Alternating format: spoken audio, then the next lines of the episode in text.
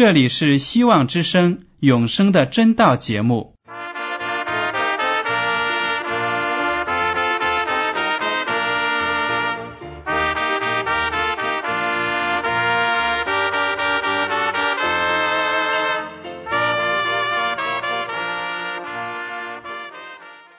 亲爱的听众朋友们，你们好，我是艾德，很高兴今天能和你们在永生的真道这个栏目中见面。耶稣说：“听上帝的话语，并且遵守的人是最有福气的。”所以，艾德现在能够通过电波和你们分享上帝的教导，感到十分快乐。我也希望众位弟兄姐妹。还有那些正在寻求真道的朋友们，也能够珍惜这段时光。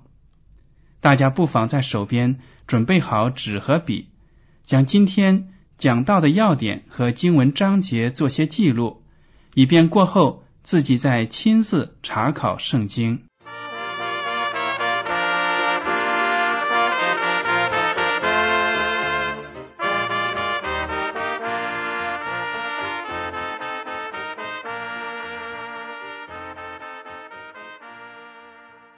听众朋友们，你们好。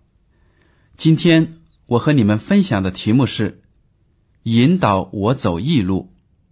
首先呢，我有一个谜语要让大家猜一下，大家认真的听。我和你同进同出，我是你最好的助手，也是最大的负荷。我会促你前进，也会拉你后退。我完全听你的指挥，你做的事有一半责任会推给我，我也会很快完成使命。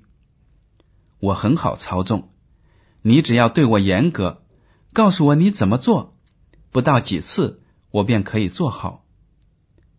我是伟人的仆人，也是失败者的帮手。伟大的人，我可以使他伟大；失败者。我可以使他失败。我不是机器，虽然我为人们服务，我也很像机器那么准确。你可以用我赚钱，也可以用我败家，对我都一样。训练我，对我严格，我可以给你整个世界；对我松弛，我就可能使你毁灭。我是谁呢？好了，密语呢讲完了，不知道听众朋友们有没有猜出答案呢？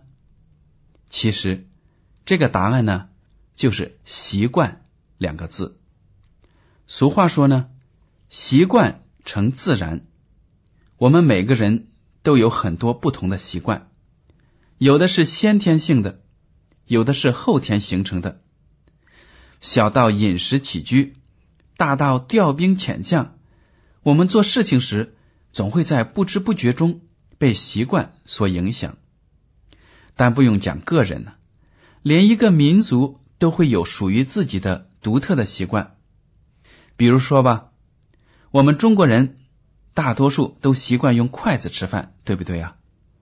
欧美人呢，习惯用刀子、叉子；印度人、阿拉伯人习惯用手抓，等等。我们不能因为自己不习惯用刀叉或者用手抓饭，就笑话那些不用筷子的民族太奇怪。您说对吗？有些好的生活习惯是大家普遍接受的、大力推广的。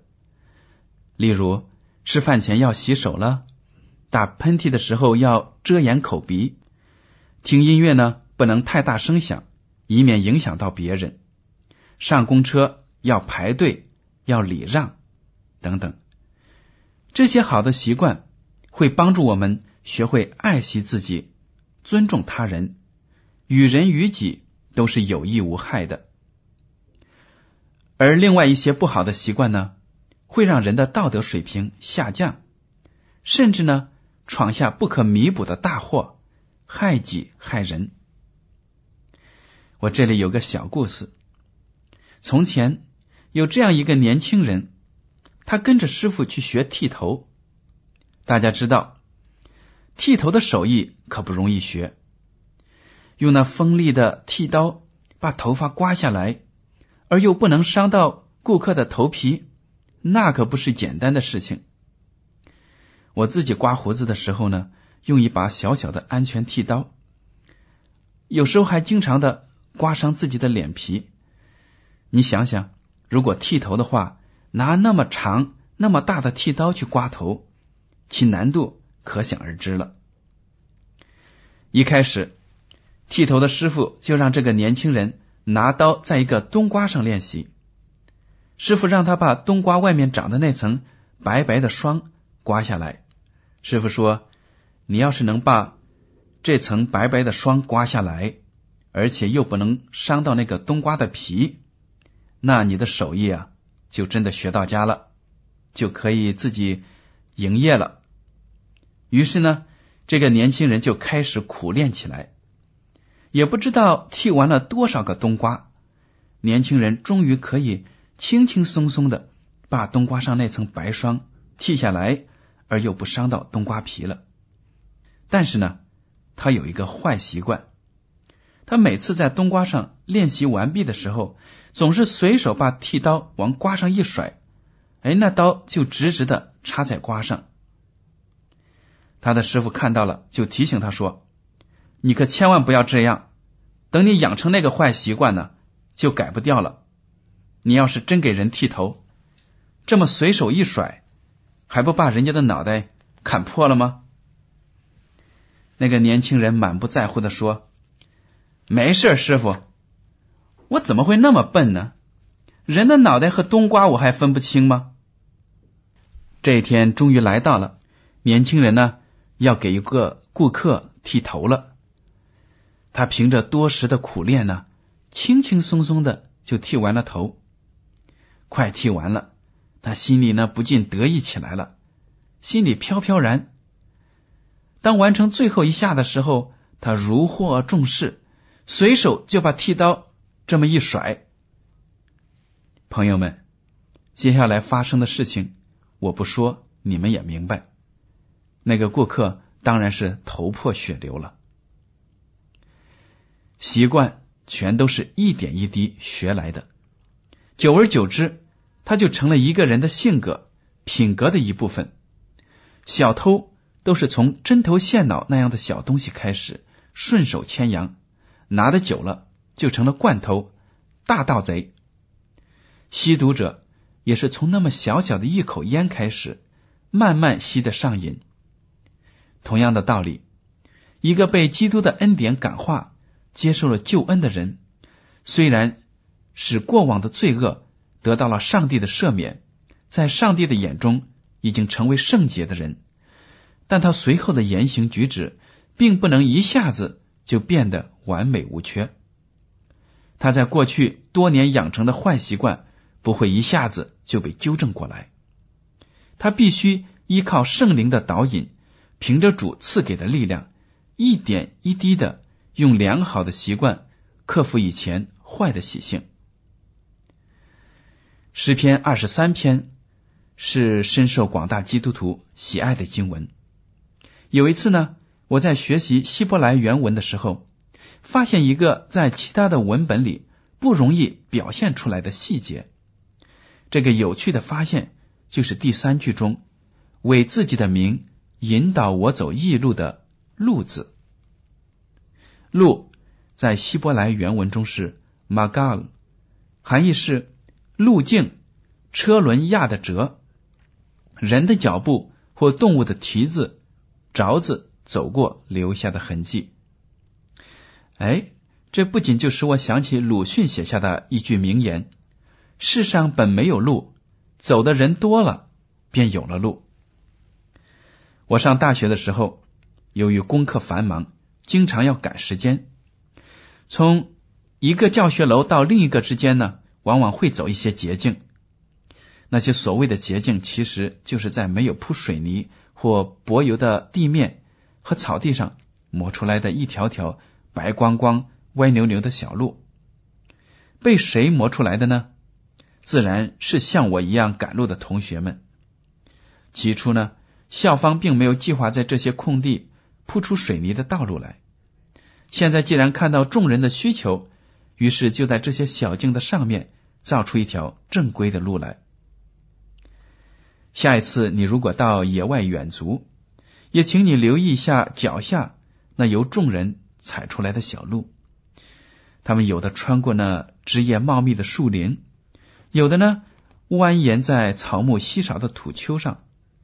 没有人知道谁是第一个走在这些路上的人，也没人知道究竟要多少人的脚才能踏出这些路来。不管地势多么的艰险，也不管地方多么的偏僻，只要脚下的路不断，我们走路的人就会得到一种安慰，说知道许多人在我们之前走过这条路，顺着路呢，我们就可以到达目的地。听众朋友们，我们在属灵的旅途上，难道不是一样吗？上帝何尝要我们独自走过生命中陌生而又艰难的路程呢？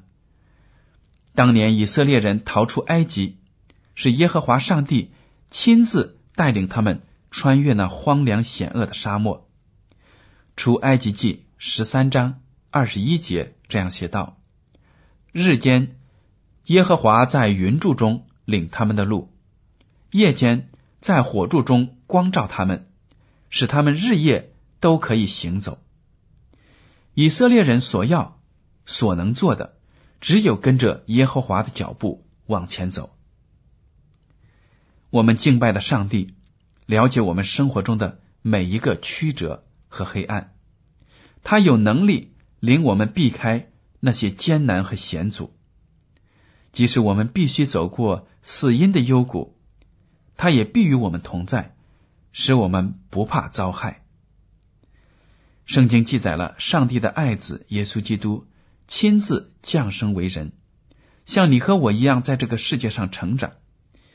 他经受了所有你和我曾经面对的磨难和试探，唯一不同的是，他没有犯过罪。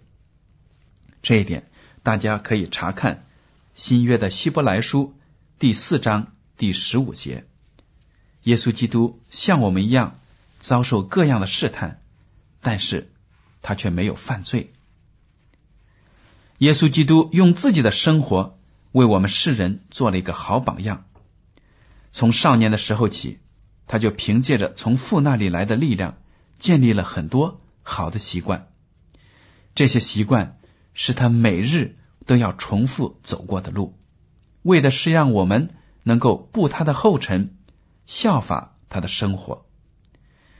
这些习惯呢，都一一记录在圣经中。今天，艾德想和大家一起查看圣经，来学习耶稣基督走过的道路、建立的习惯。第一个呢，耶稣基督习惯查经和祷告。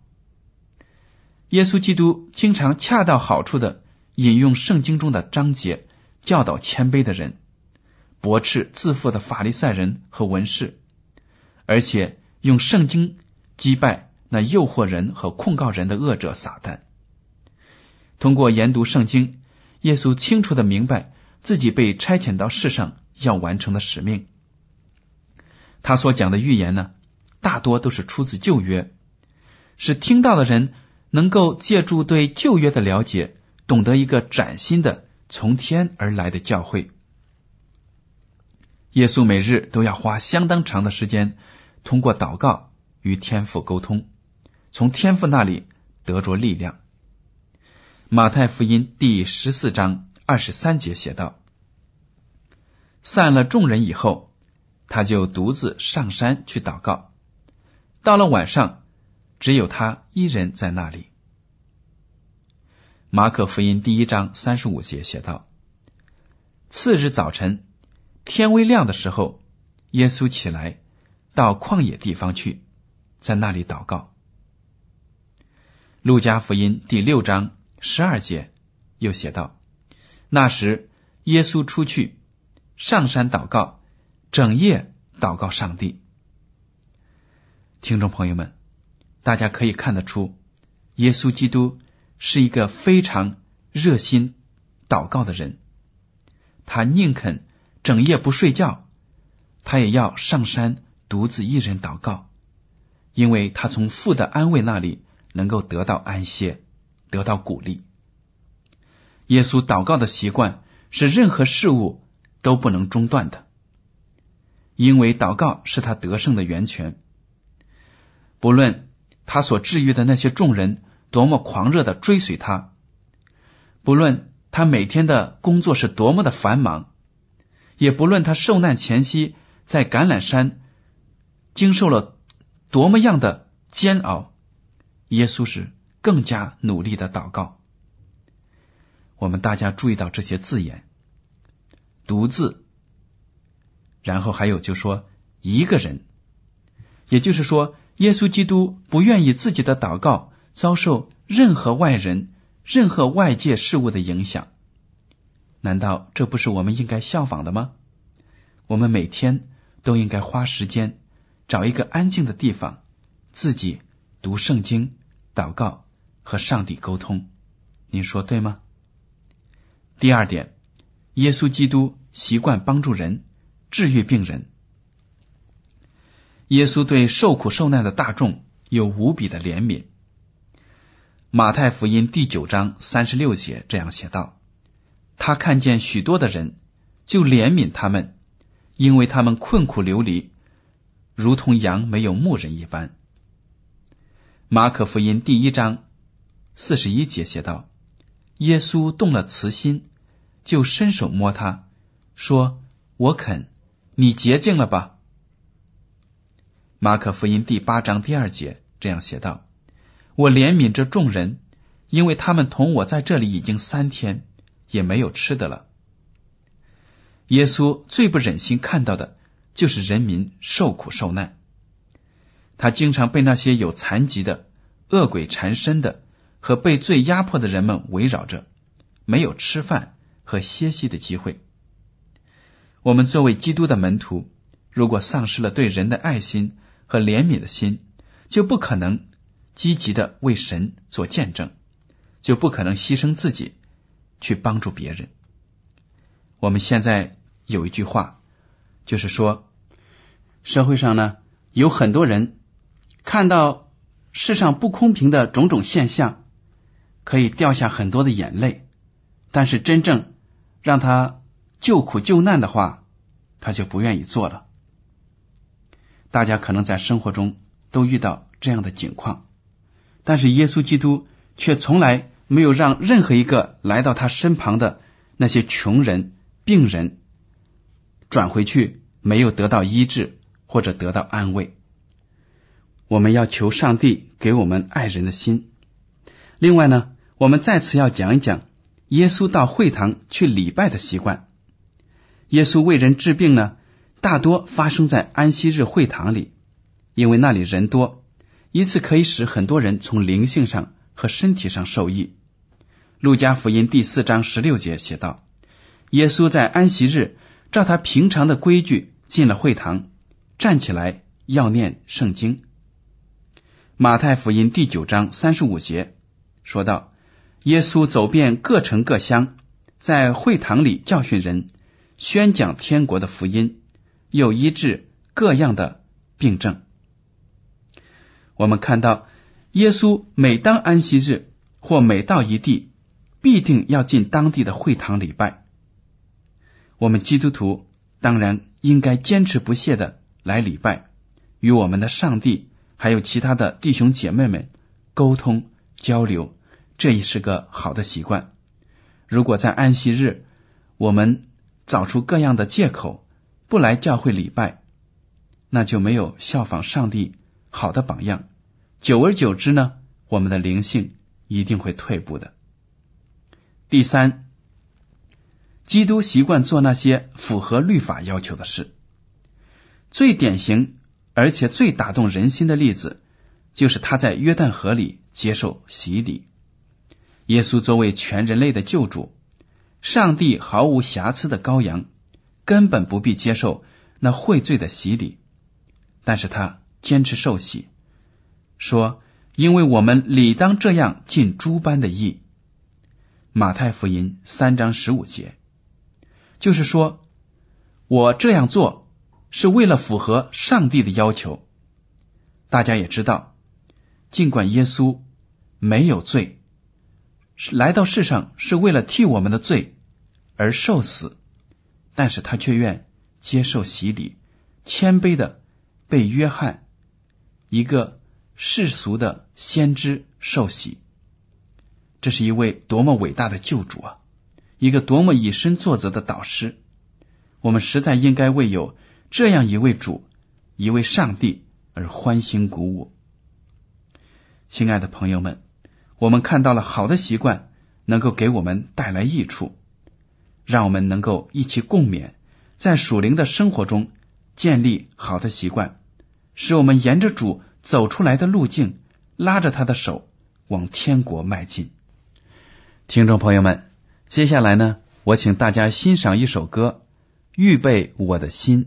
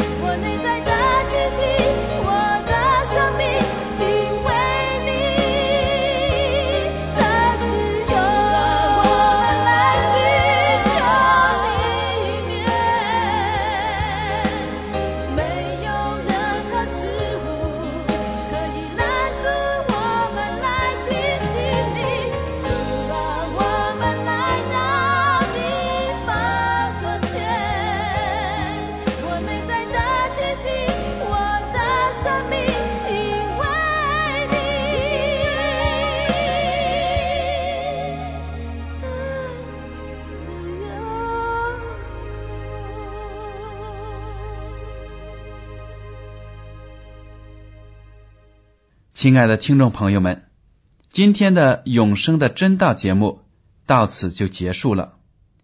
您如果对今天的讲题呢有什么想法，或者对这个栏目有什么建议，请写信给我。我的通讯地址是香港九龙中央邮政总局信箱七零九八二号，请署名给爱德。爱是热爱的爱，德是品德的德。我再重复一遍通讯地址和名字：香港九龙中央邮政总局信箱七零九八二号，请署名给爱德。爱是热爱的爱，德是品德的德。如果您在来信中要求得到免费的圣经灵修读物。节目时间表，我们都会满足您的要求。为了让信函早日准确的到达您的手中，请用正楷字体一笔一划的书写您的名字和地址。谢谢您的配合，感谢您的收听，上帝赐福你们，再见。